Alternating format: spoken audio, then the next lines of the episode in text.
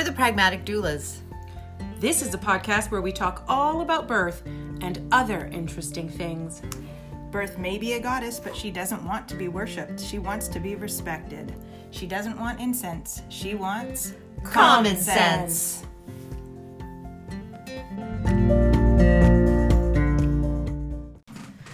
Good day. Good morning. Hello. Well, it's morning here. It is Yes. morning. It's a snowy, snowy morning. Snowy Yes. morning, November, what is this? Seventh. 7th. This will air two weeks. And we're not pleased. No.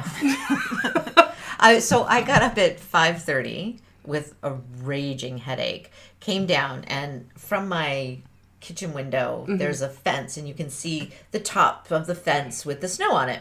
And it's just a little dusting and I'm getting my, you know, medication. I'm like, "Oh, for fuck's sake." So then I went back to bed with an ice pack and my meds and then I came back at 7:30 in the morning and it was like 2 inches. I'm like, Yeah. The yeah. fuck? It picked up like in the early morning. It pick, it stopped did. now, but it did pick up. And I have rushed through this early morning. I drove my grandkids to school today. Um, not because I'm afraid of walking in the snow, as you know. It's just I don't have proper footwear this this year. I'm completely off, caught off guard. And then I had to clean off the car and my car clean offer thingy Yeah. wasn't in the car. So I had to go back in the house, find it. So it's been a little, it's felt a little bit rushed. And then nobody on the road know, knew how to drive, as you. Right. I left my house at 9 a.m. And what time did I get here? 10:20, 10:25. 10:30, yeah. Mm-hmm. Yeah. Yeah. People get, It's that first snow. It always freaks people out. I think. yeah. Oh my god, white stuff falling from the ground. It's Yeah. the apocalypse. Yeah. Ah! And the- no, it's the Canada weird- in the wintertime. It is. And the weird thing is, is the roads weren't bad. No. The everyone was just going somewhere between 60 and 80 mm-hmm. and it wasn't like there was a lot of even people out there Yeah. this time They could have been like me though. I haven't gotten my snow tires on yet. So I mean, I'd be I'm going to be fucking terrified out there. But Not But there was that much. nothing on the, the highway. road. Okay, yeah, but that's it's what I still mean. wet, and it's but still minus So whatever. it's just like uh, driving. I mean, yes, it's, but it's, It's- not that cold out. It's nothing's freezing. The, uh, the water on the road is not freezing. no not at this time of day yeah so anyway i mean i remember clearly as the the only immigrant at the table. I can tell you i remember my first snow ever like my first snowfall ever walking to school one day. Were you like in awe? oh my god. I could not believe it was like a miracle because i'd seen snow on tv and i had always had images of you know building s- snowmen and having snowball fights and stuff like that. And so when the snow came down it was just it was it was like magic. I think it was november or december. And i had come to canada in may. So I'd gone through spring, summer, fall, and finally snow. I I think I went home that day and wrote my friends uh, all about it. It was I would it was send you so some, but it awesome. melt. You know, imagine in the middle of the road walking to school with my arms spread out, just spinning around with my mouth open. Mary Back tyler when you moore could Yes, actually Mary- do that. yes, yeah, And the snow wasn't going to kill you or burn your skin. yeah. Um, God. So yes, I Oh, do wait, that remember is the my first apocalypse. snow. So whenever the first snow comes, I always say, "Remember when you were so excited about snow, Suzanne? Remember that day?" Oh, it's really hard to hold on to that magic, but yeah. All right, this is the Pragmatic Doulas podcast In case you didn't know. where we talk about Stuff. birthy things, doula things doula things, mm-hmm. all the stuff you need to know, things. parenting things, all the stuff you need to know, some stuff you don't need to know, and everything in between. a few curses thrown in there We curse, I curse. we burp, Yes. you burp. i burp Yeah. We sometimes eat donuts, but not donut, today. not today. Not today. No. We're cutting down. we've cut back Yeah. taking it easy Yeah. it was getting a little out of control there Our donut babies are growing. we need doulas to help us with our donut babies. my donut is currently sitting on my lap So yesterday I went shopping and it was cold and I was like, oh, I need to bake cookies. I need to have hot chocolate. I need to have whipped cream. I bought candles. I'm like, I'm getting ready for Higa. I'm getting ready for Higa. Yeah, you want to, yeah. So I said this to my middle son, and he gives me this look like, "The fuck are you talking about?" I can literally see Thomas's Yes. face as you said He's that. like, What? What's and I go, I go Higa, and he looks at he looks at Allie and goes, "The fuck is Higa?" Mm-hmm. And yes, my children swear at home. I we've talked about this. Um, and Allie just doesn't even look up from her homework and goes, "That's a witch thing." and I'm like, "No, it's not. It's not, It's actually. a winter cozy. it's get- a Scandinavian word. Yeah. I don't know what Cozy. Nordic, Scandinavian. I don't know what exactly what country. I think it's Denmark Okay. that it comes from. There was a whole show I watched. I listened to a podcast about it. Right. And oh, the little book of H- Hugga, they pronounced it like Oh. the, the people on that show. I don't know who's. Don't look at me. I'm don't saying. And so there's a whole book called the Little Book of Hu- Hugga or Higa Yeah. that tells you how to basically cozify your home, how to like make it cozy Well, I need to get and on that. lovely, so that all throughout this hibernating, inner reflecting season. You can feel really good about it. So you burrow down in your house. You make sure you have soft, fuzzy blankets and warm, soothing drinks. You you set it up like Yeah. you consciously make it like that. I love it. Yeah. I, we talked I about love that, it. didn't we? Like your space, making your living room space Yeah. feel not cozier. like- that was cozier. that was last week before we left. Yes, yeah, and I'm I I'm, Kim's I'm is there very for cozy. it. Kim has blankets. She has pillows. She has a, a chair and a half. One of those chairs that's like one and a half chairs wide. Yes, which is perfect. yeah, and um, I'm liking my living room much more these days than I have before, but it's still not cozy because I don't have TV in my living room, so it feels like. Okay, now that we're sitting here, now what? It's the just- reading room. It's just for sitting. No, uh, no, No. I have a You beautiful have a reading, reading area room. That's right. upstairs, and I don't, I don't want to come downstairs to read. Um, and it's very often full of boy stuff, Yes.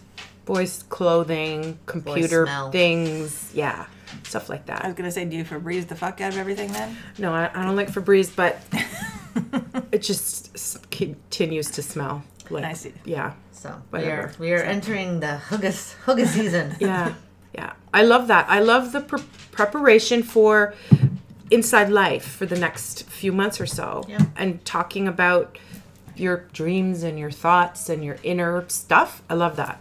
I, I do. I don't like the minus 15 No. Pass on that that. forces you to stay inside. but I like the idea of a season where we acknowledge that there's not a lot of sunshine, it gets dark early, we need to all be inside and sit around the fire and talk about our feelings. I was gonna say, talk I about don't talk about my our seasonal affective disorder. Yeah, That's also let's what talk about our. Yeah. let's talk about how depressed I'm going to be until April. yeah.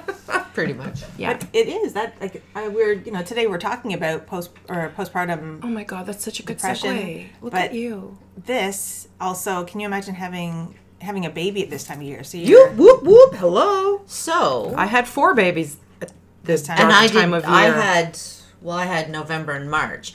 and I had October. However, I read a study recently, can't remember the name of it, that uh, indicated that because I always felt that postpartum depression was you were more at risk for it in winter. Mm-hmm. Mm-hmm. However, this study says that is actually not true. Really? You are more there's statistically more cases of postpartum depression in the spring and summer months than there is in the fall and winter. Get out! I know, I was blown away by it. Yeah, well, okay, hold on.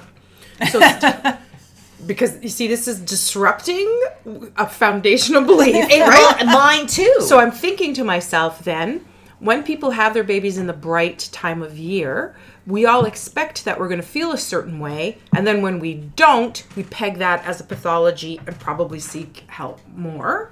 potentially maybe yeah. that maybe that's the reason behind so it might very well be true so the study is correct that there are more cases reported of postpartum depression in the in the bright seasons as opposed to the dark seasons but that may i'm thinking that that may be why just because of we kind of expect it. expectation Yeah. we we expect that we're going to feel like Ugh, and a little bit blah in the dark time of year so it feels almost normal when we feel Ugh. yeah i don't know i'm just yeah i don't know it's one of those things about studies when people say, "Oh, this and that," and I and I'm like, mm, Yeah, well, I always say you've always got to look. There's always more than Yeah, one what's the, to the puzzle. reasoning behind Yeah. that? Is it that Yeah, is that like really true? Oh, the sun makes us depressed. Is No, that no, I what don't you know what I mean? that's what they were saying. What's saying, the but- Mm-hmm. conclusion? It's we expect to feel good in summertime, and when we don't because of hormones and other n- no support and stuff, then we're like, this is We're wrong. less likely to tolerate it. Yes. More likely to say, excuse me. something's me. wrong here. Usually Yes. I'm ready to Yeah. walk a mile Yeah. or five Yeah. at this time of year. But or get out Right. by the pool or And anything. I'm So not- if you're I'm feeling not like you want to feeling stuck yourself inside. Yeah, but when you feel shitty because it's dark at 3 p.m. and you're sitting on the couch nursing your baby for the 18th time for the day, And you're just starting the witching hours. it it kind of feels like, well, of course I feel shitty because look at this. Yeah, It's sure. dark at 3 p.m. It makes sense. So you, you kind of maybe are more inclined to sit in it a little bit longer. I don't know. That's my very non-scientific speculation about why that's it's your who pragmatic knows? approach. my pragmatic approach. that's right. yeah. Well, yeah. I mean, as I say, when I read it, it kind of blew me away. Yeah, because it doesn't it doesn't make like doesn't logical make sense. to me. But so it's I still worry more for winter mamas. people, yes, um, and their and their risk well-being. of postpartum mood disorders. However, when I had mine and it was diagnosed, it was with my summer baby. Once you were diagnosed, But were I was able then- diagnosed seven months after. which is not uncommon. Yeah, so it was. She was about seven months old when I finally sought help. So you guys both went through that with all with not all your babies, but No, and I can say I had a little tiny bit of something with my last baby. Um, the blues. yeah, Yeah. but I do not recall feeling like that with any of I, I could I don't think I that affected me. So what were you feeling at let's say week two? Early on. literally, I don't remember. To be do you remember? honest. Not so. My postpartum depression. I had a little bit with Kira, but Kira again. We talking about tolerating. Kira was October, so I was like, ah, I need to get out. I need to put on my shoes. I need to take the baby for a walk. I need to get out and Yeah. And it was, um, and I had like the episiotomy from hell too. So I was walking like Yeah. they told me to keep my legs together, but all I wanted to do was like keep them apart and Yeah. not have anything touch anything. But not being able to get out and do the things I wanted to do because it was fucking cold in October Mm-hmm. of 1992 um, was really hard on me. So I didn't peg it as postpartum depression at the time. Again, talking about summer babies and stuff Yeah. like that, I just thought it's dark, it's three o'clock, it's I, I need to be out. Mm-hmm. Yeah. but I, I couldn't, and I couldn't I couldn't push the stroller. It hurt my perineum floor too much, so I used. So you just a- figured I feel shitty because I, I can't get out when I really want to get out. That's right. Mm-hmm. But with Abby, she was my summer baby, where and that was the worst, worst postpartum. Two weeks out, I remember actually, you've heard this story before, sitting in my closet. Mm-hmm. I went back to my bedroom closet and sat there for a little bit, thinking, at two weeks out, is my incision ever going to heal? Am I ever going to like my kid? And it's like I love my kid, but I didn't know Yeah, my yeah, kid. yeah. I know. Yeah. And and who the fuck am I? Like I, I did not recognize myself at two weeks out. I was like, I don't even know who I am because I don't recognize these yes. this lack of feeling that I'm having. Yeah, yeah. This empty space yeah. that I'm having. So Mm-hmm. I'm just going through the motions. Every single day was just going through motions. Yeah. that was it. Hmm. And it was I was th- again there, it was strange that in that time I had this little bit of gratitude Mm-hmm. that, that I'd had two kids already and I knew the motions to go through. I knew who Stephanie, the mother who I knew myself to be. Yes. I knew how she behaved. Yes. And so you were able to just step into those shoes Yeah. and walk that walk, Yeah, Pretty much. but the emotions are all like they just weren't there. It was empty. It was empty. It was just it was a system to get things done, but there was also rage. So there's also at very easily at two weeks out, Roger would attempt to. God love this man, um, who wanted to be. He very, does. I don't know why God he's does, still with you, God honestly. does love this man. Yeah. He does. He's he- placed a halo around his head. He's a fucking saint. He would bring me food to the closet. Just meet me where I was at. he would just shove it under the door. Steph, I just want to know. Here's, a really here's, here's some pizza." tacos. and he'd shove it under and then back away really quickly. He'd bring me a drink, just check on me. I can see. and he'd stand there and wait to see if you'd throw. Do you remember that scene in The Color Purple? Which This one? is, this is what I'm thinking when when Celie brings a tray of food for Shug, and she she she quickly shoves it in and then stands back. Yeah. And then a few minutes later, the tray and all the food comes flying flying back out. out the room. Oh That's God. exactly what I'm thinking. That Roger it could did. be like that. Yeah, it I could can be like See that. you in the closet with pillows and blankets, all hooded out. Yep, with my book. With the darkness of the coats of. so where's the baby at Um, this point? sometimes she was with me. Sometimes she was in my. So on my You closet. took her to the closet with you. Sure, I was big closet? Was it a big walk-in It closet? wasn't a big one, but it was a walk-in closet. And um, Oh, but my relate. bed, if you open my neither. my My- walk-in closet, if you open the door, my bed's right in front of me, so she would just kind of be up there where I knew she was okay. And if if she needed to nurse, I would just pop up and grab her, Mm-hmm. or maybe sorry, not pop up.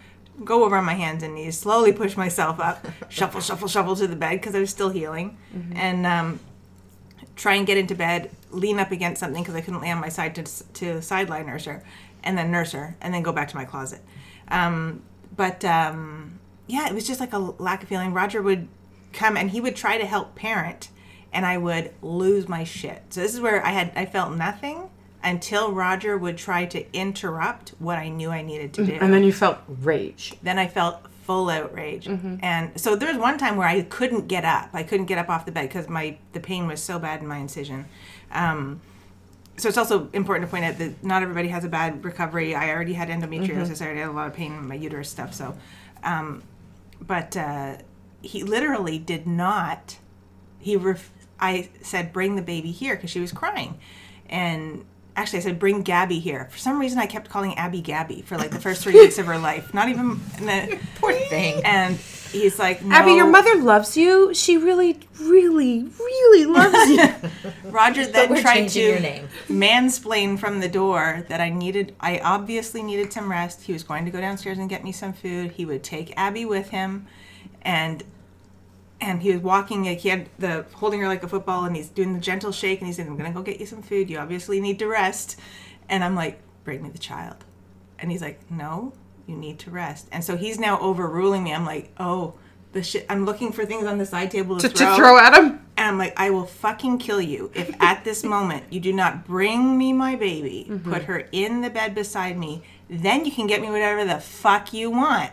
But right now, I am going to get up out of this bed and we're going to have a bigger problem.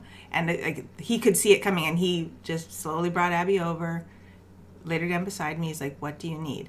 I said, I need you to get the fuck out of my room right now and stop telling me how to parent my child. He's like, of course, he's just trying to help me manage post surgery and everything. Well, and then I'm- this is his first child. that's right. This is Like, also Roger's first child. So Yeah. Roger's He like, doesn't- holy shit, this is how it works? I I wonder. It just would be great to actually get his perspective because I wonder if at that point he's like, do I call nine one one? Do I call the doctors? Do I have her committed? Is she a danger to herself and mm-hmm. the baby? Is she a danger to the baby? Like you're telling me the story, and I'm like, there's no fucking way I would have left that baby with you because you were a maniac. I was a maniac. I was a maniac that needed to be in my bed, my closet with my baby. And, and the, th- the weird thing is, is I also needed to be with my older two children. So as soon as they came home, I was so disconnected from being able to do what I knew I was supposed to parent them as. So I'm supposed to, when they were coming home, we always like I went downstairs, I got a snack for myself, or you know made them a snack. I ate whatever's left over. Um, had everything left out for them when they got home, and just checked in on homework and shit when they got home and I couldn't do that. So that it was like it was all taken away from me. So that's where I think the rage came from. I felt like Yeah. whatever this was had taken it away from me. So how my question is is And he was off for a month. You've never talked about how this got fixed. It oh, it was so unhealthy for like a year. Um there was Shit. yeah, well I went to- year. a year. So you know that I I love working out. I love working out. I always have um and it's always we, been we time- know, Again, we know I this. can't relate. Yeah, we from a distance. I understand. but it became my saving grace mm-hmm. afterwards because I needed something that was just for me, that was just something I needed to do. And initially, it was just as soon as Roger would walk in the door, I would say, "You got the kids." I would put the baby in the carrier, and I would just go for a power walk. And then eventually got back to the gym, and that became my saving grace every mm-hmm. day. But and this is what made it more of a syndrome or a mood disorder is if I didn't, the rage came back. And there was still a hum of rage going through me at all times. But so long as I got out, got that serotonin moving and stuff, I felt like a little bit more myself. There was just Yeah. enough serotonin to kind of bring me back in. But as soon as something would interrupt that, I, I never had any rage at the kids. Yeah. Um, it was all directed at Roger. It was all completely directed at Roger. Poor bastard. Yeah. Um, yeah, that poor guy. But it, really, it was. It wasn't until almost I left. Maybe Abby was 18 months old before I recognized it as a disorder, and I went to talk to my family doctor about it because I just didn't pinpoint it. I couldn't. Mm-hmm. I just I was not myself, and you would have thought that that would have been common sense at that point. Well, I mean, but it was your wasn't. third baby, so you were sort of expecting. I figured I would know if Yes. I had postpartum depression, Yes. but I didn't. Because it was your third baby, so what the fuck? That's right. And I was mm-hmm. busy too. You- When you're busy parenting, it's like I don't have fucking don't time have for this. time to. You don't have time to, To analyze yourself. or or Yes. even get the help. Yes. No. you have no time to actually step back and go. I need to fix this. Mm-hmm. Yes. because there's you literally have three children one of whom is like literally attached to you 24 7 Absolutely. And I was busy. Like I was I made myself busy. I made busy work to keep myself moving. It was either that or I was going back to the closet. That was really the two things. I either kept moving forward or I was in the closet. Mm-hmm. So I stopped going to the closet after the first three months. that's good Um, yeah. And um, yeah, so I nothing got fixed, I, and I really didn't go to therapy until it was a while after. It was a while after, and then I got more therapy after I had Megan because I think after I had her, I realized there was some other shit that needed to happen. So So when you after when you had Megan, so your fourth baby, yeah, you recognized it sooner? Is that, no, I didn't have postpartum depression. you didn't with her. have it. Oh, No. Okay, okay, you didn't have it at um, all. but not having it and not having postpartum depression and being postpartum really made me realize again it's like oh i still haven't dealt with like forgiving myself for this and all these other things so yeah got, went back to therapy Hmm. yeah crazy so you talk about you were asking you know the first two weeks Yeah. because that's kind of the key is that for two weeks and they don't actually even i've noticed call it kind of the baby blues anymore they actually call it normal postpartum adjustment because in theory that's what it is Yeah. normal postpartum adjustment Yeah. so for the first two weeks yeah shit's bad They're, it's, It's, it's hard. a mess It's life, hard. life it's is hard surreal. You don't You're- know what you're doing. you're recovering. You're trying to figure out feeding. You're not sleeping. You're Things not are hurting. necessarily eating. Like I well. say in class, there's fluid leaking out of every hole in your Every body. that's right you're sweating Yep. Yeah. you've got that special essence your your own personal smell Um, mixed in with some milk. if you're Yeah. taking fenugreek and blessed thistle you're smelling like maple syrup God. Jesus. um, and then after that two weeks, like towards the end of that two weeks, things in theory should be starting to taper off, and you should Yeah. be starting to see. I would even say three weeks because there's that three week growth spurt too, where feeding is a nightmare. Um, but towards the end of that, there should be a light at the end of the tunnel. If there isn't, then yeah, we now are delving into postpartum depression. And it sometimes at that point it almost just be you like you're saying like you just feel like almost that it's your new norm. Like this is just who you are now and and it fucking sucks ass. But you know when i had um so with will i had some pretty bad at the time baby blues. Yep. um i would sit there and cry for no fucking reason. I remember sitting there watching oprah christmas special that'll do you it know i mean that makes you cry at the best of times I you want a refrigerator. you're gonna go you're gonna go oh, the Yes. I You had know. a fucking 10 pound baby. I deserve a car. That's yeah, right. exactly. I just pushed that bastard out my vagina for God's sake. Um, and and that was pretty bad. So we were when I had Thomas, we were kind of expecting, you know, to have a bad time again, but actually did not. He was everything actually went well, and I don't know if it's because we just prepared better for it or whatever. Um, But then with Allie, it was it was truly seriously exhausting, and for me, I always thought that depression was feeling sad and sitting in the dark and not leaving your house and, you know, all of this stuff. But I was like you, it was rage. I was a total super bitch. And I also had this underlying thing where I wanted to run away. I wanted to just get in the car and drive away and just leave everything behind. Mm-hmm. I didn't want to be around. I didn't want to die. I mm-hmm. wasn't certainly wasn't suicidal, mm-hmm. but I didn't want to be here anymore. And it was almost like staying because I had to stay made me angry. Um, and and the only reason I did stay is because I had to feed Allie. Makes sense. She was she was why I had to stay. Um, but when I finally I was on a message board and somebody was talking about their postpartum depression, and they were talking about how angry they were and and stuff, and I was like, oh. Wait a minute. Hmm. the fact that I'm losing my shit over my kids' socks not matching, mm-hmm. that's not good. that's not normal. Mm-hmm. Um, and went to see my doctor, and I did some. I think I was Allie was seven months at the time, and at started medication and and some talk therapy, and the medication didn't work to start. And then we tried a different medication and then that worked for a little bit and then it stopped working and then we tried another one. And i think i went through like five before i found the one that actually worked. Um, but it for me it kind of changed me as to who i used to be. Um, but I also didn't want to run away, and I also wasn't raging all Yeah. the time. But I felt numb, like I Yeah. and So it's like a trade off. yeah, Which doesn't, it's not always good on your side. no. And as a result, I mean, also the medication also lowers your sex drive, and you put on weight and all this other stuff. So it was just a compounding effect of you know feeling generally like shit, um, and not realizing at the time that that was probably the beginning of the end of what my marriage was actually going to be.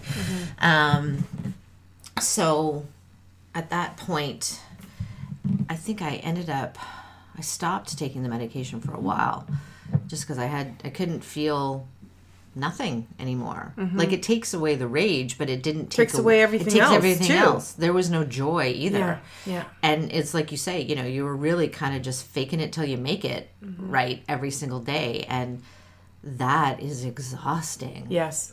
so Oh, exhausting Yeah.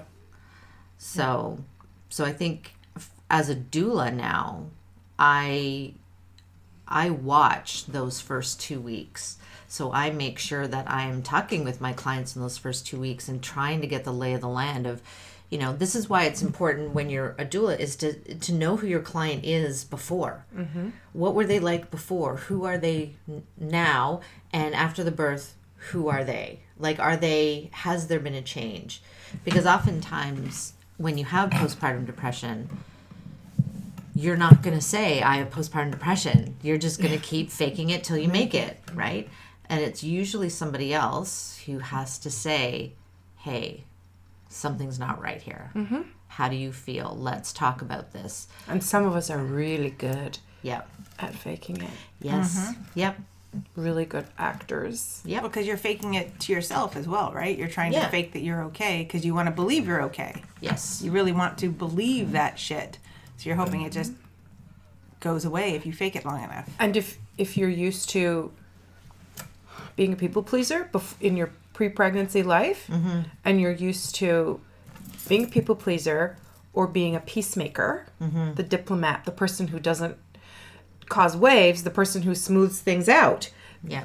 it is really hard when you find yourself in that place where something inside of you is churning, but you're not the person who says, "Hello, everybody. Something inside of me is churning, and I need some help." Nope. Yeah. You're going to say, "No, I." You want you want to continue being the peacemaker, the diplomat, the mm-hmm. one who smooths everything out, the one who makes everybody happy and people pleases and all of that. You don't all of a sudden That's your identity, become right? this. Yeah. Yeah.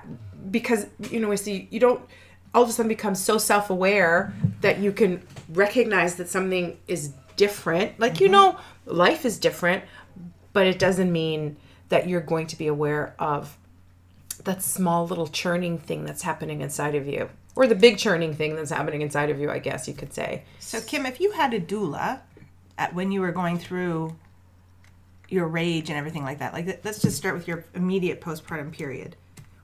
What what would have been the, the ideal situation for you? How would have someone been able to sit Oh. with you and come to you and say, "I'm- "Here's what I'm seeing that doesn't line up with what I know you to be." Honestly, I don't know, to be completely honest, because I think for me, I'm not the person that, though, to, and yeah, I mean, doulas, we get to know them and things like that, but to me, the only person really that I'm going to confide in is my mom. So she was the only one that I can open up and say, you know, I this shit is not working for me. Like I don't understand because I know that she would help and I know that she would do anything that I asked. So I don't know necessarily if I'm a people pleaser. I don't know if that's sort of who I am. or somebody who does not like asking for help yeah, one it's for probably one reason or more- another Yeah, it's probably more like that. Yes. Um, because I just thought I was supposed to do these things. I was supposed to be, you know, a mother of three. And I was taking in kids at that time too. Like I had at seven, eight months, I had two other children that I was looking Doing after. home daycare. Yeah. Um, so, and that was, you know, to bring in money because, you know, my husband was going to work and all of this stuff. And yet sitting there feeling totally devoid of an identity, um, I would never have said, you know, I really don't feel like myself. Because I honestly, I think at that point, after three children, I didn't know who myself actually was. So it was really a stranger on a, Yes. a site Yeah, on a Yahoo fucking Yahoo group. Group. This because this was way before. This was before Facebook. yeah Um, and you identified with and that. I identi- I identified with that. And did I actually did I talk to my husband, who was supposed to be like my best friend and the person that you know I was supposed to confide in? No, I went to my mom, and my mom was like, "Okay, well, you need to make a, an appointment with the doctor, and I will go with you." And I was like, "Okay." Yeah, let's do this. And really, it was I told the doctor. I said to the doctor, "So, just to be clear, I'm pretty sure I have postpartum depression. I've done my This, this, research." and this, and this is what's happening." And and she looked at me. what and- do you recommend and she and she was writing stuff down. And she go, "Yep, yeah, I'd say that's right. Yep." thank you um, so here, this is how we're gonna handle that. So for me, it was. Um, so we talk about you know so how, what are the next steps when you actually do recognize you know what that's happening. But before we do that, so we got.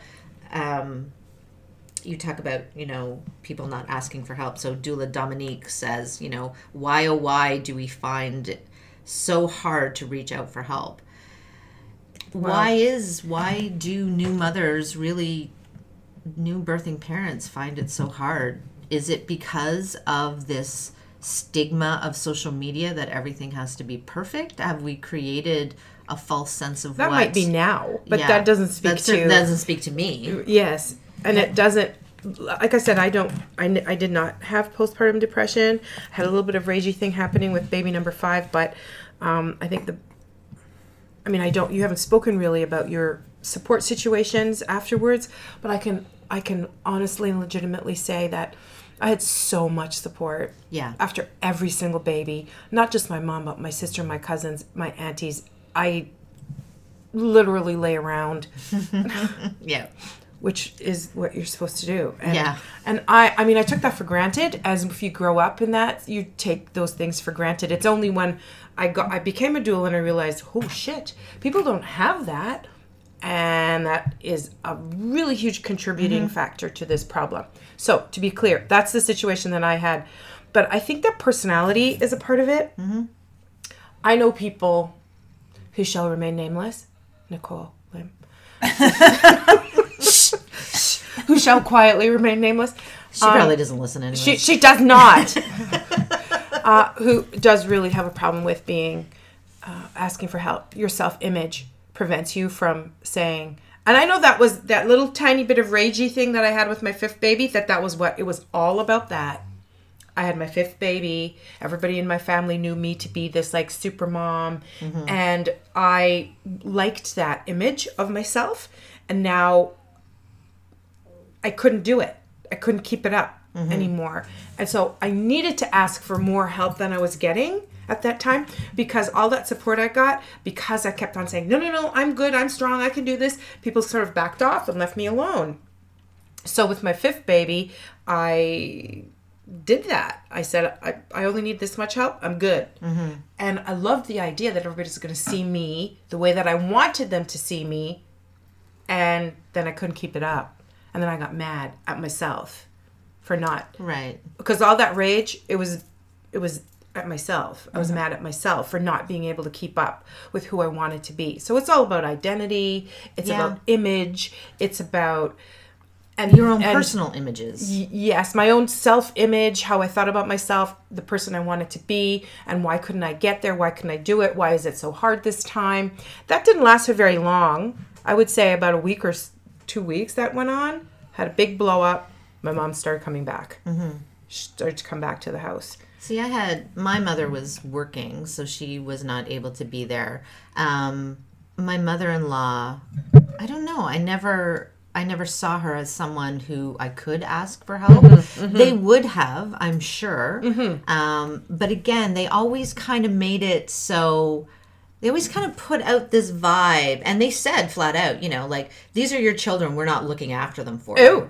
And it was like, Okay. it's like, okay, so then that made me feel like I can't approach you to come and help me out. Yeah. At Like that, that- point. that- even same- though same now I here. realize that probably wasn't that wasn't even remotely what they were saying. Mm-hmm. Um, but and I'd also left my job. So I had been i'd worked for a chemical company and was actually a manager of a department and that had changed. I was no longer that anymore.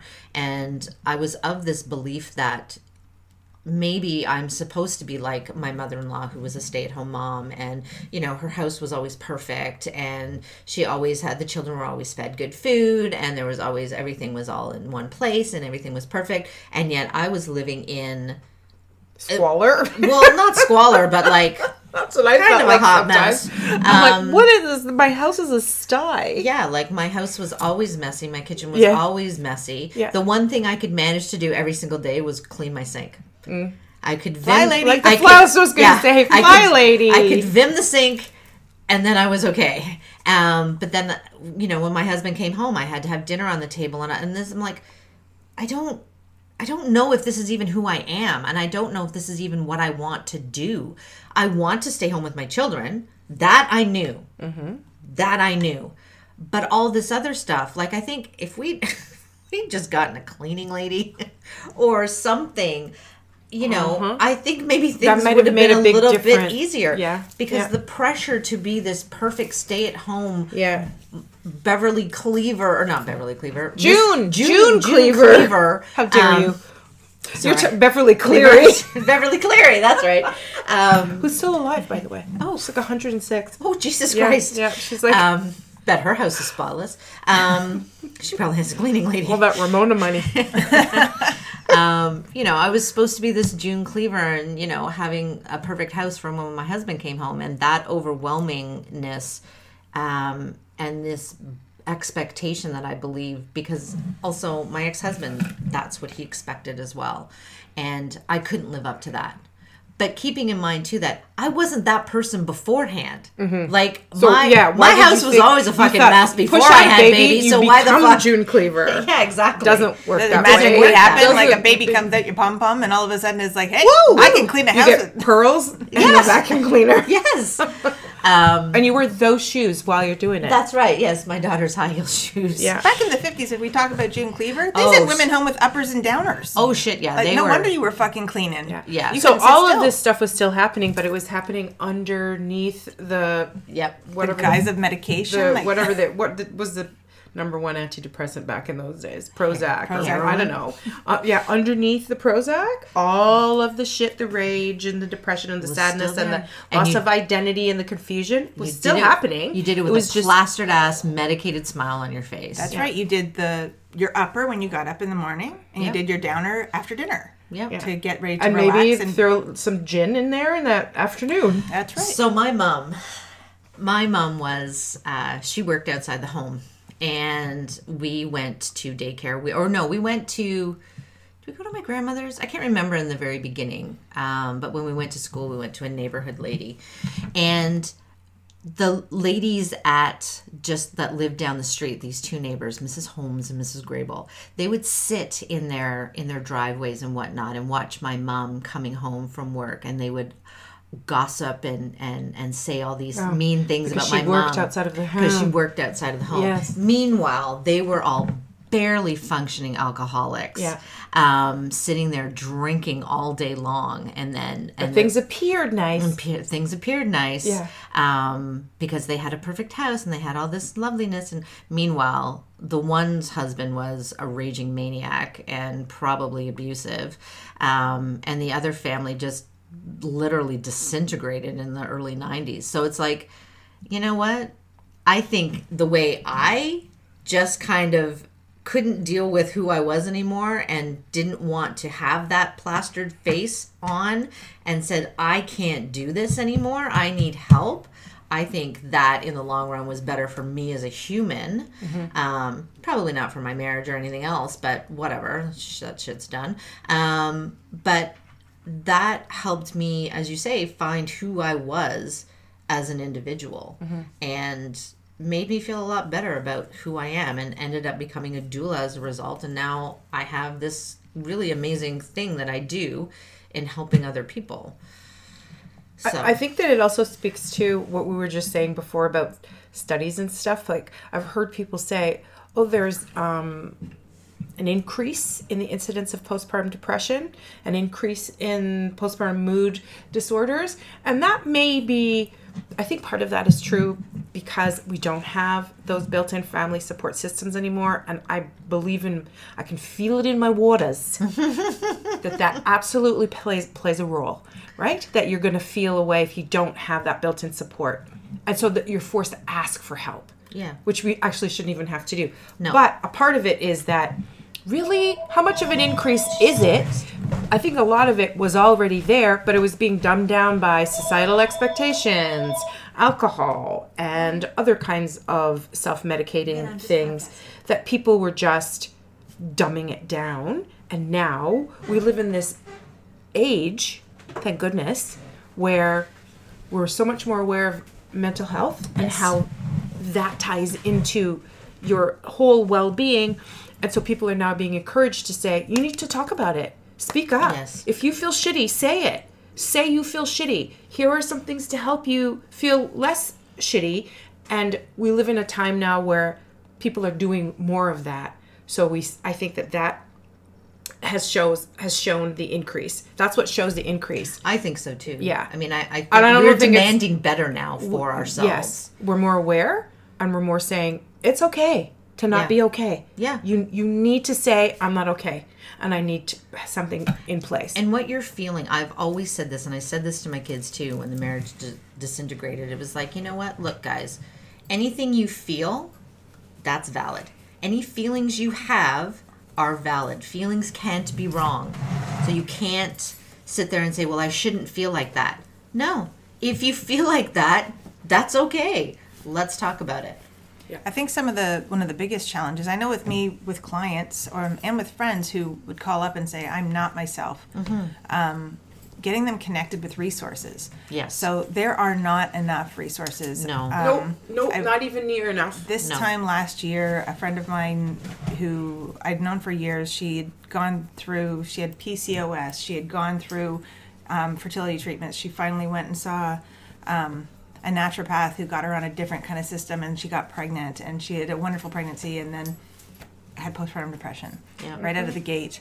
And uh, didn't feel like herself. She knew something was wrong. Well, But- having fertility treatments actually does increase your risk of having Absolutely. postpartum mood disorder. But because she'd been through all of that, and she had a wonderful partner, and she had um, fertility issues and stuff, she was supposed to be this again, additionally grateful for your baby type thing, Yes. and asking for help. yes. She's this is what the story she tells herself, and kind of the expectation she had was that she's supposed to only feel gratitude Right. because of everything she'd been through to get this baby. Yes. Um, so we got her on. We, we talked about all these different resources. Uh, you know, there's wonderful we have wonderful resources in the sense that we have CAMH, we have the Whitby Health System, we have um, the Women's Health Program, but she was feeling overwhelmed now. She was mm-hmm. feeling that she might hurt herself now. She was mm-hmm. feeling dark and But like there's she weightless. didn't want to pick up her own baby because she was worried she was going to hurt them now. And everywhere we called, everywhere we emailed, the only thing available at the time was medication and a six month wait list. Do you hear my stomach growling? Oh my god, sorry. I'm starving. I thought that was Jack. no, that's snoring. me. Yeah. So like a six month wait list is ridiculous. You see, for because someone what she needs, having- she needs somebody in the house right now. Yeah. This is and okay, so I know this is like pie in the sky utopian dream. People in that situation can't be on a six month waiting list. This is No. this is where we suck in terms of our mental health supports. She needs somebody to come in and sleep with her, mm-hmm. like literally snuggle up with her in bed and hold And her, nurture her. and Yeah. nurture her, and say, "Don't worry, I'm going to take care of the baby," and to take some ease ease her mind a little bit, ease her body a little bit. She needs somebody to come and sit with her for three hours in the afternoon while she cries. Yeah. And feed her soup. Yeah. And rub her feet or whatever. Yeah. That's what she needs. Because a six month wait list to go out of your house somewhere, maybe in the dead of winter, Mm-hmm. to sit and speak to a stranger. Sometimes, I mean, if that's the best we have and that's all you can do, then that's what you do. Yeah. But I so believe that that's what people need. I had a that. client recently. So I, how long ago was this? Um, a year ago. Okay, so I had a client now, um, last month, last month, month before. Um, she was recognizing that she wasn't doing very well either, and her and her partner were very open and honest, talking to one another about it. So I encouraged her to go talk to her family doctor because I also recognize that she just was not in a good place. Like when you walk into when you walk into a postpartum house mm-hmm. and all the lights are off and mm-hmm. everything is dark. Mm-hmm. Yeah. Red flag. Yeah, that's kind of a red flag. um, but she w- had to the women's college. She was referred to them by her family doctor. Um, I think she had a two month wait list. So I think things are starting to get maybe a little bit better, but still, even two months, like that's crazy. And that was just for the intake. Yeah. That wasn't to get help. That was just for that initial intake. So I'm not sure sort of where things traveled from that point on. But we got her some help at night. She had some night uh, doula support. Um, and then she ended up, I think, going to live with her mom for So- part of the week. So some something else that I wanted to say, and then I got to really got to go pee. sometimes with awareness, hmm, sometimes when we as a society become aware of a certain thing, we have a tendency to over pathologize stuff. I think that we can all agree that having a baby, like the whole process of Life-changing. pregnancy, birth, bringing the kid home, looking at this kid and realizing, holy shit, I got to keep you alive. yes, Yeah. is hard and intense and overwhelming and scary. And now we're asking you to do it probably by yourselves. Maybe Yes. if you have a partner with not a lot of support from extended family, neighbors, and community, and so on. That that shit is just plain and simply hard. Yes. That's it. Plain and simple. It is hard. And a lot of the times when people feel that hardness, we pathologize it and say something is wrong with mm-hmm. you. And so therefore you need something else. When a lot of the times, so there's a spectrum, right? Yes. It is always hard all across the spectrum, mm-hmm. but people on this end of the spectrum sometimes just need to be told. I've done this so many times with my clients. Yeah, it is hard. And you see their faces like, oh, You mean I'm not, there isn't something wrong with me? No! No, it is hard. It is hard. And so the hardship that you're feeling is actually normal.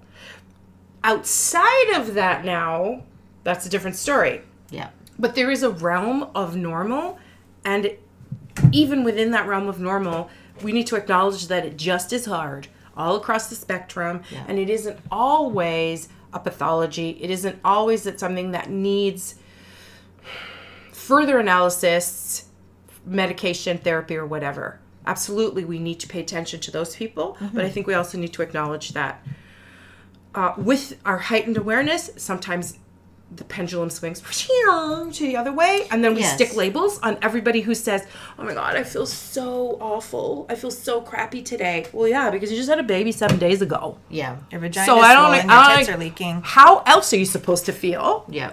You you know i don't know anybody who's like running through a field of lavender and sunflowers Well, you're not supposed to be, for God's sake. You just had an episiotomy. Sit your ass down. and like we said you're leaking fluid out of every hole in your body you are sleep deprived all sorts of things your entire life is turned upside down like how the fuck else are you supposed to feel Well, it makes sense that you feel shitty the, the issue is Are you are you two- continuing two to weeks, feel three shitty weeks, and shitty Four weeks. Yes. Are you still and feeling is it shitty? not going away it's not easing up It's not getting any better. right, that's when there's an issue Yeah. but i think Right. we need to say that one of those things so like what you just said that hardness oh boy do i remember the hardness Mm-hmm. i think that hardness the realizing i did i as, a, as the person did not realize this hardness yeah and now i feel alone in the hardness Yes. that then i think leads to the, Yes. path- the pathology it, it tips 100%. you into the Yeah. depression because now it's the loneliness now it's the isolation This is what I such a huge thing about support, support, support. yes and Like, it's not just a- the ugh. you as a postpartum depression postpartum doula often we just have to be be in that place be in that hardness Yes. and say yeah today is not a great day so you know So- haul your ass to bed we're gonna just we're gonna get that laying down nursing really locked down today and we're gonna Yeah. go feed you lots of good And, stuff and as postpartum doulas, we're not psychologists, we're not therapists, No. we're not medical or clinical people. And so many times with our clients, all they need is for us to acknowledge mm-hmm. that, yeah, this shit is hard. Yeah. And you're, look at you standing up. Yeah. look at you dealing with the hardship. Mm-hmm. And let's talk about what it feels like and let's talk about how you can expect the next week or two to go. And beyond that, there's other stuff that we can do if Yeah. it's not going away. But let's acknowledge that it's hard. Do you want some soup? Here. Yeah. Do you want to cry? Here's some Kleenex. Like, Yeah. Let's let's talk about you want to go cry in the shower it's a great place to cry Yeah. I will look after the baby. I gotta go pee. Keep talking. You're gonna pee. Yourself. Yeah. oh i see you got your snazzy scrub pants on Oh yeah. Ooh, stretchy, stretchy. them so much. They're not stretchy, but they're loose and nice. Um, I think it's also important to acknowledge that um, postpartum mood disorders can also affect partners. So Yeah. there's now I I joke and go, you fucking guys couldn't just give us this, right? You had to wheedle in on on our postpartum shit too. can you imagine being my partner I- no i'm And- surprised and roger having- didn't end up down a fucking rabbit hole of depression honestly the guy's a saint um, but i think it's important really to recognize that yes a male postpartum depression is an actual thing but i think the other the thing that goes along with that that makes it more difficult is that there's also that machismo thing for many men where they don't talk about feelings. They don't talk about their shit. They uh-huh. just shove it down you know back into the bottom of their peg leg and they're like oh i don't have feelings. Meanwhile all that starts to build and build and build and build until it explodes. And we have to recognize also that when there is a post so in your case you know a lot got put on roger i'm assuming where he had to do a lot more than what he probably thought was going to have to happen. So i know for me my husband had to take on a lot of stuff like cleaning the house um, and making sure that the kids were in bed and i got food into people but that was pretty much the extent of what i was doing. So i know a lot got dumped on him and I think it's important that male partners, if they are experiencing, or as a doula, if you are seeing that, you know, they're taking on, the partner is taking on a lot more, that they find someone to talk to as well. Not, and again, it, we're not sticking a pathology on it that they need to take medication or anything, but they definitely do need to talk to somebody about it. Um, and They've been through a life changing experience as well. They're, Exactly. they're in a life changing experience. And you're deserving of support. And they want to men especially want to fix. They want to make everything right. They want to make everything better. But when their partner is in this you know as you say a rabbit hole of depression it's hard to fix that. You can't fix it. They have to have uh, somebody else to fix it. So they themselves need to find somebody to talk to. And if they're not going to talk to a professional fine. But maybe we talk to a male friend your dad somebody you know who has been through this. And I say male because I think they need the male perspective in talking with that. They can't talk about it with a female friend. First off, that shit's not going to fly very well with your wife if you're talking about the shit that you're going through with, With a female woman. friend, right? Um, Don't go down that rabbit hole. don't even come within a hundred feet of that rabbit hole. She could kill you. Um, You try coming home after that. yeah. Well, that's a whole other podcast. Um, but I'll write that down. Speaking- That's an idea for a whole other podcast. um, so speaking to someone who, if it's not going to be a doctor, as I say, a hockey buddy, someone you feel good enough that you can open up to, to actually say, shit, man, this is. What was it like for you? Because this is not what I signed up for. This was not what I thought it was going to be. And sometimes just taking that step to say I did not expect this is huge. It's a big weight to get lifted so that your male buddy on the hockey team goes, "Oh shit, yeah, buddy, no, ours was this was really hard for us too." Right? And again, acknowledging the hardness. You know, it's interesting. It, I had never thought of this before. Again, I can't believe this just went right past me. But um, a guy friend of ours uh, separated from his fiance after they had their child, and we were talking about it one day and talking about you know therapy and how to work things out and whether to choose to work things out. And he looked me point blank in the face. He goes, "She's just not a nice person, Steph. She, goes, she doesn't want to be nice. She doesn't." want to engage. She doesn't want to heal this. He goes, and I can't be with her, with someone who doesn't want to be well. And hmm. it never occurred to me at that time that this was possibly postpartum depression going on because it mm-hmm. was very different mm-hmm. than before. Beforehand, he said, you know, she was a little shallow and stuff, but you know, we didn't have kids, so yeah, shallow things were a big thing. He goes, I, I was shallow before we had our kid, mm-hmm. but he's he said that afterwards it they tried to hold on for about a year after their kiddo was born and it, he's like i just can't and i don't want to. I don't, i'm not putting my energy there. I, i'm a parent now. Um, and it's over and he was just very point blank about it but i could see the pain in him that he had he really wanted this family Yeah. but he a- as a Wasn't gonna fixer have it with her. he wasn't going to have it with her because Yeah. there was no They were the want same to fix anything Yeah.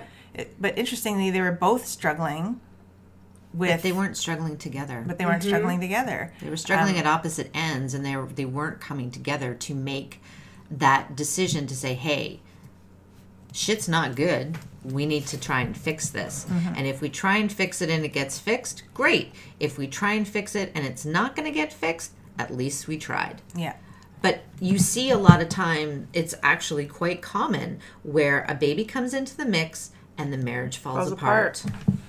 And that's unfortunate. But that's why you need to fucking talk to your partner and actually have a discussion with them Yeah. about what is happening. And how things are going to be afterwards. How you're go- How are we going to function day to day? Yeah. After the baby is born. And listen, I'm the last person to be giving relationship advice. I probably am too. But I do need to know, I do on. know I do know what does not work. I could tell you that. I know it doesn't work either. You do need to at least have the same foundation. You need to be standing on the same path. Yeah. I always say you need to be at least in the same book. Some people aren't even in the same book, Ye- let alone the same chapter or page. Exactly. So if you both realize that the relationship is important, if you both have the relationship as a priority,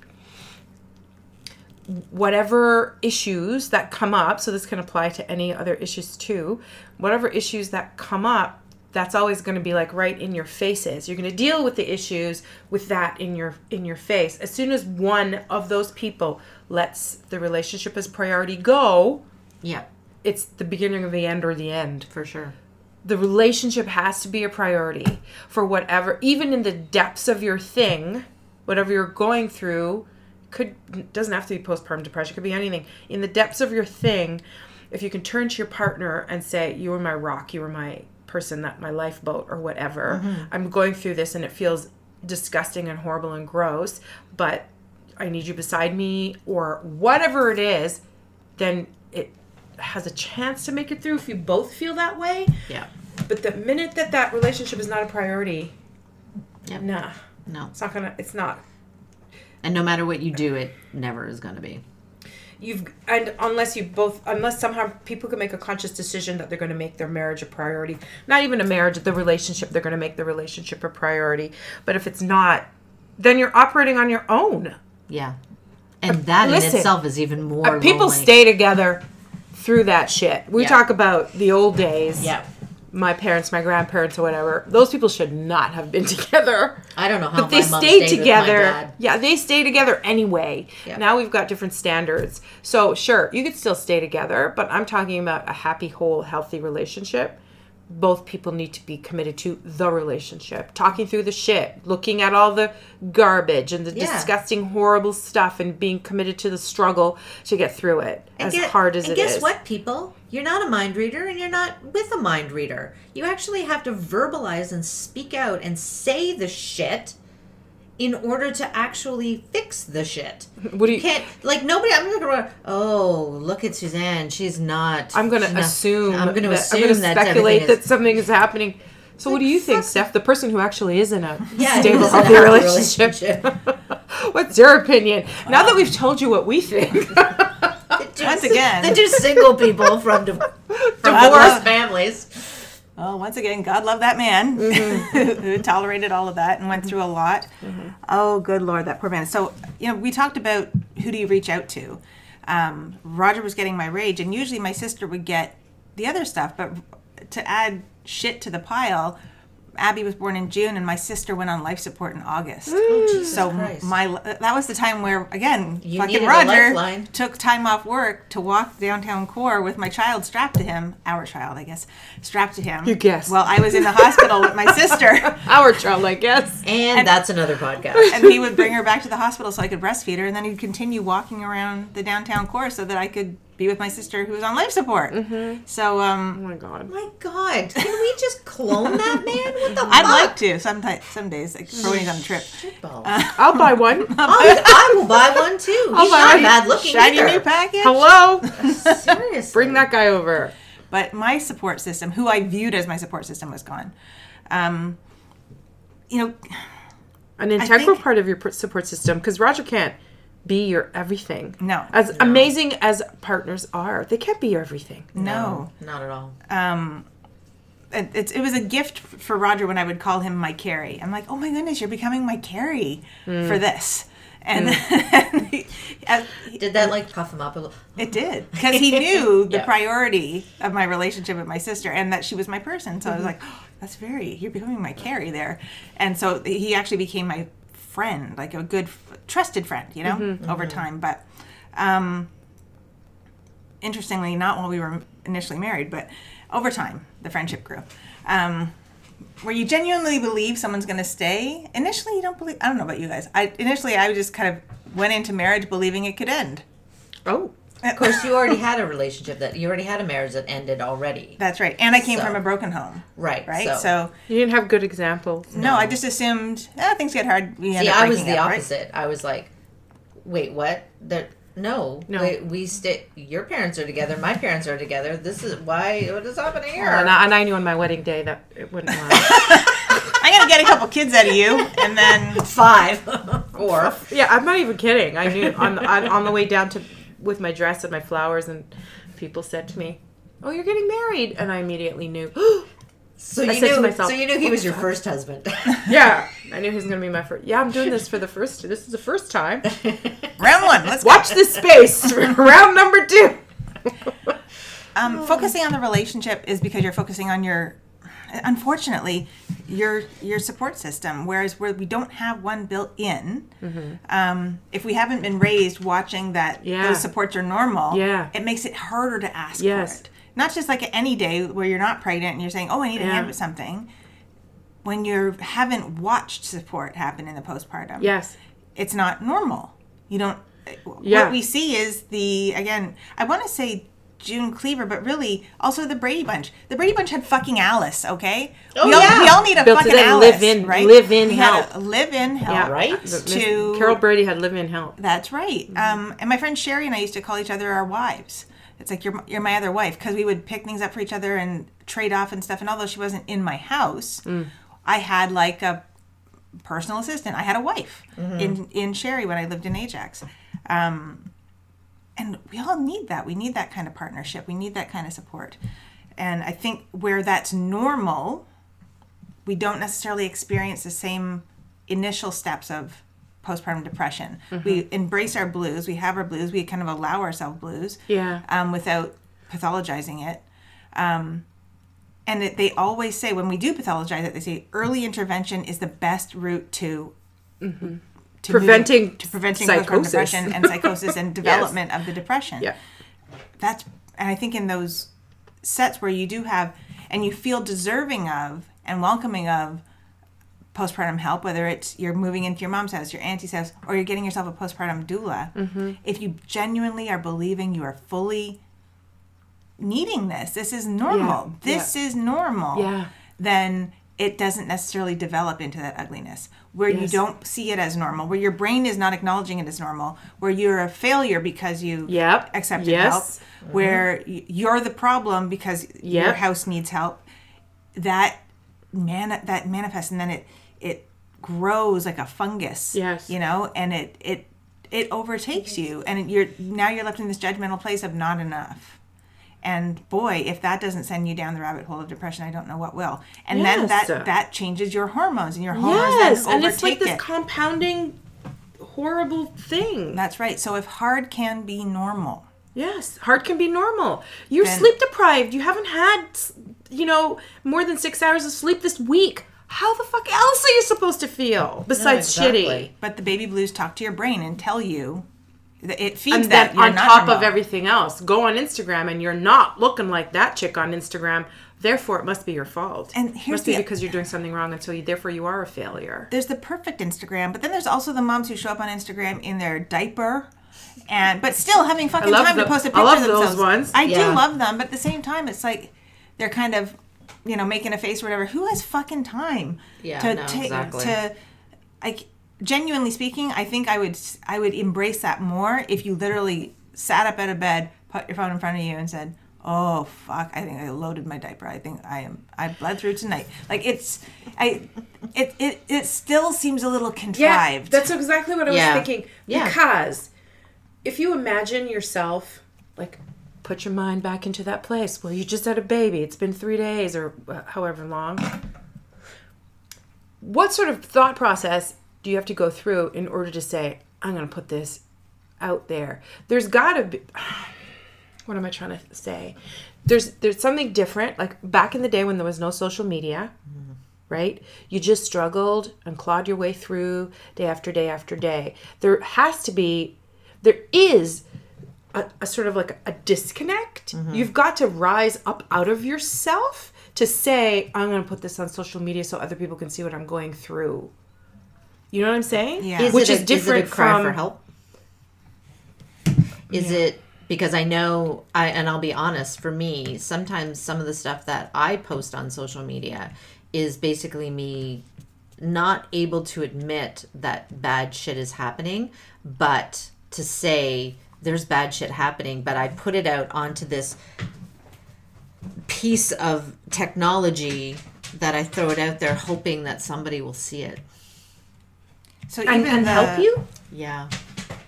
Because let's keep in mind that the postpartum brain, it's not rational, Yeah, yeah, yeah. right? So it doesn't it doesn't always see things as, you know, rational. Because I mean, it's this whole social media thing is very new. Yes. It's I mean, it's new. Only within Facebook has been around for a very long time. I, I'm like ten years or more. Right. Fifteen years? I don't know. Something like that. whatever. But that's fairly new. But Instagram, the images, like it's it's like a different format, and that's pretty new for me, anyways. I've only Oh yeah. so let's say over the last five years or so. And what I'm trying to figure out is even the people who are really open and honest and brutally raw about their experiences, that there's something different about that process, that thought process, than the person who either couldn't give a shit about what anybody else thinks or says about their experience or doesn't feel the need at all for anybody or doesn't want anybody to look into their private situation. That there's there's a lifting yourself out of yourself to to be able to say hey everybody look at me and what i'm going through. Do you know what i'm trying to say? Like there's something And I think it's that way for some people, and for other people, it's the cry for help, or it's the, I don't want to feel alone in this, social so I have to put it out there. Yeah. Mm-hmm. Mm-hmm. And we weren't raised in it, so it looks a little more peculiar to us. Whereas those who are going through it, who are in it, Yes. this is how they say, "I don't want to be alone in this," so I'm posting. Yes, and I see that sometimes, and I maybe maybe if I was a new a new parent today, if I had a baby today, I would be and and so Instagram is a part of my world. I would do that, but because I wasn't raised in it, I still I'm on Instagram a lot, mm-hmm. but I am not talking about my deep dark things because I just can't. And that might be because I wasn't raised in that put it all out there. Right. Let everybody see it. Maybe somebody will help or just I simply cannot. And part of it too is personality. I don't want people to see me as somebody who's struggling. I only reveal that to select people, mm-hmm. not the 800 followers. No. not all of that. So that it might be a generational thing too. Oh, I'm sure. That I just So then we need to evolve as doulas because this is who we're serving now. yeah. Yeah. As opposed to necessarily pulling them into our there's certain there's most certainly always value brought from a previous generation into Yeah. what yeah, we do Yeah. yeah.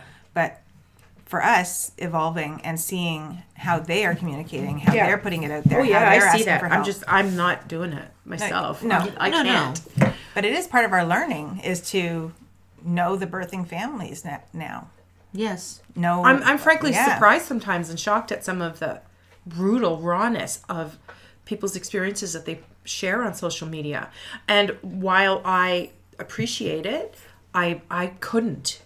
I couldn't do it. And again, that might be a generation gener- generational thing. So I will talk about for instance Oh, I've talked about that. Never mind. That's a bad example. I was gonna say something that I haven't shared, but I, I there are there's there's a line. I'm not going to certain things. I'm not going to say certain weaknesses or fears or doubts or anxieties or whatever that I'm not going to divulge on social media because it's too that's not how you process them No. vulnerable. today people are processing them that, that way you have your own way of processing your vulnerable feelings Yes. and it has nothing Yeah, to and do it doesn't have anything to do with social media. no Yeah. yeah I mean, I think for me, Oh, so it's a way of processing. Yeah. Okay. talking That makes about my sense. depression and whatnot on Facebook and whatnot, I do it really because I'm absolutely not ashamed of it.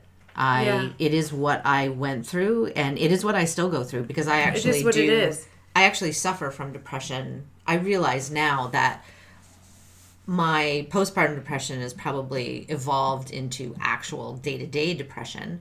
Um and yeah, there are times when I'm in that black hole and I just need to get some shit out and I just and I will I will talk about it on social media. And they're sort of a ready audience. Kind yeah. And and I'm not doing it. I do it partly to say, look, you know what? I'm struggling, so when I drop a ball or, you know, some shit doesn't get done, this is why. Um, because I am struggling right now. And this past few months have been really bad for me right now. Um, but then also to say, hey, you know what? You're not alone. I got Yes. you. Yeah, I am yeah. here. I know and I understand. of. Yeah. Um, How do you feel when you see other people put out that they're dealing with their depression then? Well, part of me wants to fucking help them. But then the other part of me is like, okay, I don't need to really know this person. I gotta step back. I gotta not take that on That's because me. I myself am already struggling. Oh I can't take on somebody else's stuff. I just this this oh my god I just had like an aha moment. I just did the enneagram hmm? test. You know the Enneagram personality. I haven't done it, but I know it. Yeah. yeah, I've done it three times. Okay. Three different tests. Oh yeah, we talked about it in the last episode. Did we? Yeah. And Um, your your helper supporter or something like Helper that. Yeah. type two. Well, I did Yeah. it again. I did like an official from the Enneagram Institute. I paid ten bucks actually, and got the whole thing sent to me. And it just occurred to me that I'm not willing to have people see my deep dark whatever. I can't put that out there. But when I when somebody says, "Oh, I'm struggling with this and that," I do want to get in there to say, "Well, let's get in there and figure this out." Yeah. I totally want to do that. So it's a it's also a personality thing. Mm-hmm. It's not just generational; it's also personality. That I am afraid of letting people see that because it, I'm that's not who I am. I'm the one who fixes helps you. Right. Yeah, I'll let you know. But if you I can need be both. Uh, yeah, you can. So I'm, I didn't say I didn't say I was a healthy type two. I'm just a simply type two. Just type two. yeah, yeah, yeah. All right, Interesting. We're getting oh it's one fifteen. So you have a birth story, correct? I do. Can we ta- take a little break? so We that I can absolutely take a break. So let's take a break and go pee and all of this stuff. And I think this has been a very cool and enlightening subject matter. Um, we, We hope did, you agree. Yeah, we hope you agree. If not, sorry about your luck. Um, but we did have a question that I cannot, I can no longer find from somebody who, fr- who from was- the pragmatic doulas. yeah, Um, who was following us on I don't know if it got deleted and while we were sitting here, but um, about uh, basically they go through they have pretty bad PMS, Mm-hmm. um, Mm. and does that is that an indicator of having bad postpartum depression after you have a baby? It actually is. It is. one It's a of risk the- factor. It is a risk factor. It's not a guarantee though. No. No. So because your hormones are different. No risk Exactly. factor is guaranteed. No. it just means it's But I think it's factor. important to acknowledge that maybe this is a thing and then have, before having a baby, have in place yeah. um, a support system so that Yeah. if it does happen, then you do have, as we talked about, that support system to to help you. Yeah. Um, and that was from Britt Evans, who was uh, following us on the Instagram Live. I love that she knows Yes. that she has premenstrual rage. Yeah. And it is. She didn't call it that, but, No, but- uh, you know, she has PMS. hormonal issues. That's right. PMS. Um, her- the way she swings, the way her hormones swing, Yeah. create that reaction. It's different hormones after you have a baby. Yes. But sometimes we are in the habit of dealing with those same swings way. just through habit. I Yeah. I often say I say this to my class too that all of the big hormonal things in uh, the life of a female. So if you start like at puberty, we we kind of have years, right, to work Yeah. our way through puberty. When you get pregnant, you have months to adjust the ups and downs of pregnancy, even menopause. Yeah. We deal with menopausal, premenopause, and menopausal symptoms for years Yes, a lot over- of the time. over a span of time. this time. time, this postpartum period, six It's weeks. six short. weeks. Do it. Get over it. You're healed. Six weeks. You go to the doctor, get a stamp on you, and you're supposed to move on through your life. You got six weeks that your uterus shrinks down in six weeks, and you're good. You're And allowed to have sex now. and that's Yeah. bullshit. That's it right. really, really is bullshit. That it, it's not six weeks. It has and nothing we need to we do. stop moving through that. That Yeah. just because we've we've made we, the clinical clinically your uterus does take that amount of time to get back to pre-pregnancy State. size. We can't use that as a marker No. For how you're going to feel. Yeah. So we need to extend it at least. You know, I love that whole fourth trimester Yeah. Well, even beyond concept. that, we are or postpartum. that if you need For a it. year. I'm 19 years postpartum. That's what I'm Yes. going to say. We are never not. You're never not postpartum. Yeah. Whether Once you, have came a home baby. with a baby or not. Yes, You know, true, true. You are still postpartum. Yes. True. I'm You are- 15 years postpartum. There you go. It Mm-hmm. is. You are still postpartum. Yeah. That is it. And I will be till I die. All right. All right, Um, let's a take break. a break. Go pee. Get yourself right. a drink. Well, I did want to mention before we get off that uh, Jesus we, we're Christ, not getting this is off. gonna be the we're taking a break. we're taking a break, Yeah, and then yeah. we're doing what? The She story. has I a story. Okay. Check our Facebook page. We will list a bunch of postpartum depression resources for your clients. Oh, great, great, Perfect, great idea. yes. Great idea. Great idea. All right. Okay. All right. Bye. Bye. Okay,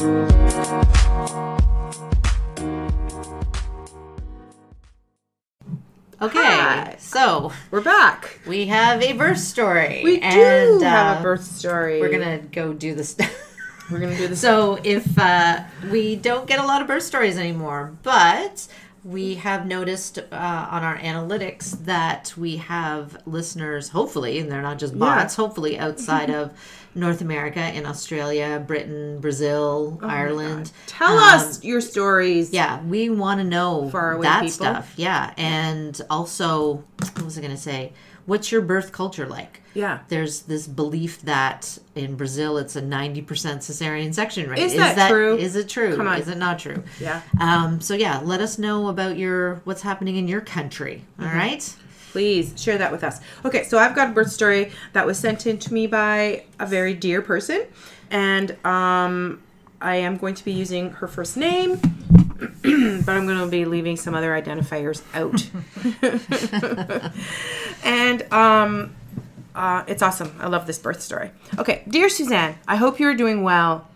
I've been wanting to email you back for a while now to let you know about how my labor went, especially after we had spoken over the phone and you had been so kind to answer many of my questions. I had a healthy baby boy on Friday. A Friday. One some Friday or the other. He was born at 2.64 kilograms. What is that? I don't do kilos. I'll check it out. Um, 2.64 kilograms at 39 weeks and two days. I arrived at the hospital on Thursday. That's tiny. Like maybe six, almost six pounds. Under Almost six, pounds. Okay. I arrived at the hospital on Thursday at around 2 p.m. to be induced. At this point, I was two centimeters dilated, 80% effaced. Nice start. Yeah. Before even labor started. Yeah. I wanted to first have my waters broken, wait a bit, and then, if needed, be given the oxytocin. I had to insist for this to happen as the OB staff there at the time was letting me know that there was no point waiting at all between breaking my waters and the oxytocin. That's so much What? bullshit. I mean, that's bullshit. uh, since no one really started contractions on their own. What? What? So now all labors need oxytocin? Yeah, apparently Is that- you will never go into labor on your own, and all those people that do do it around the world, you're an anomaly. Ah. She Sweet said that they'll give me my antibiotics. I was GBS positive, break my waters, and give me oxytocin all at the same time. No, baby. Although I respected her professional judgment, I also remember feeling quite upset at the way she shared her perspective because she seemed to be impatient with my questions and wanting to rush the process. Hmm. I I would say that that's Accurate. really yeah, probably. I was already feeling stressed about getting induced and so I requested to wait for the next OB on call, who also happened to be the OB I saw throughout my pregnancy. Nice. She was arriving at 6 p.m. It's really rare that that happens Yeah. at this hospital. At any hospital. yeah. Anyway, so we waited and I had the antibiotics and then they ended up breaking my waters at around 6:45 p.m. I started contracting on my own. Oh, imagine that. Oh, I started What contracting on my own very soon after. And so I walked around and did some stairs for a good 3 hours. Oh my Stairs? god. I did not tell her to do that. How did she get into a stairwell? That's true because the stairwells at that hospital are so Icky. weird and creepy and hidden. Um, my contractions. I don't even contractions know if there is a stairwell. from If that there's ever a fire in that hospital, I'm fucked because I don't know from the labor and delivery ward where's the stairs? where the fuck are the stairs. Anyways, never I mind. can't we'll even talk think about that, that. later. you know I'll be My contractions were three to five minutes apart for a while. They then checked my cervix. I was four centimeters. Hmm, they started monitoring my contractions along with the baby's heart rate and said I would need the oxytocin to get things going. It's, it's already going. I hate to tell Yeah. you. Yeah. So I was given oxytocin at around 9:30 p.m. So hold on, let me. 6:45, she started having contractions. Seven, eight, nine. Three hours, two hours, two Almost three. Almost three hours. They decided, no, it's not working. So we need oxytocin. Okay. I was laboring on my own with the oxytocin, and that's when it started getting more painful and intense. As I it- was as hooked, it does. as labor does. I was hooked to the telemetry machine and was mainly using the birth ball and going to sit on the toilet often. Good girl. there you go. Love it. I was also eating throughout my whole labor. Yay! Yes, you can eat. Small meals and smoothies. My husband made sure I was staying hydrated. There you go. Excellent. Good job. At around 1 a.m., I think, while on the birth ball, I started getting urges to push with my contractions. At first, I was just focused on coping with the pain, but it kept happening, and so my husband went to tell the resident.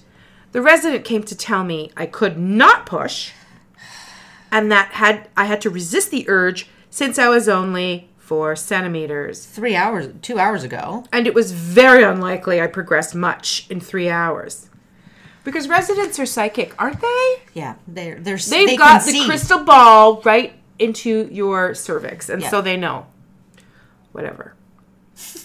um, I'm sorry if you're a resident listening to this. We have no faith in you, um, unless you do good works.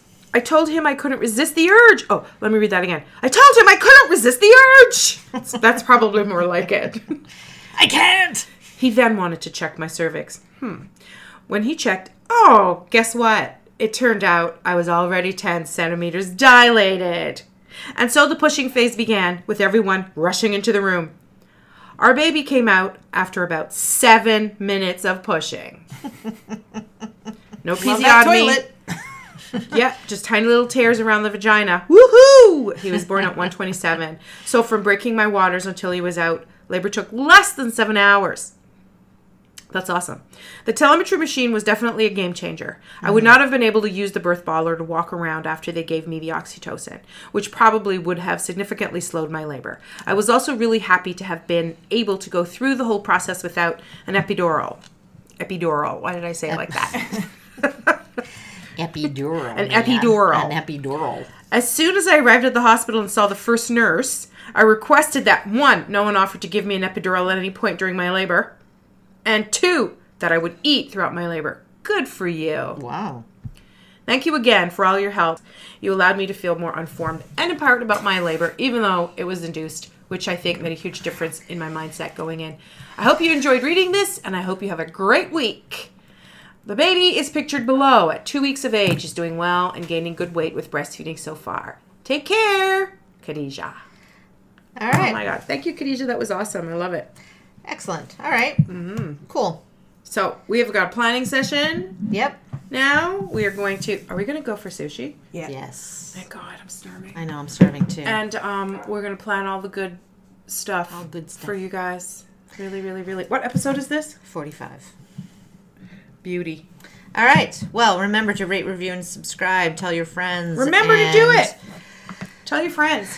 All right. Tell your neighbors. Tell your coworkers, and get on Send us your birth stories. Send us your stories, especially if you live Outside of North America. outside of North America, Or anywhere of- inside North America. I don't care at this point. Actually, yes. Just Just send us stuff, please. To the pragmatic doulas at gmail.com. Yeah. Oh, and we have a Facebook group now. We have a Facebook group. Yes. Um, you can join that. Get We on there and chat us up. Instagram, Twitter. We are that stuff. everywhere. My dog is barking. All right. Okay. Have a great week. Bye. Bye.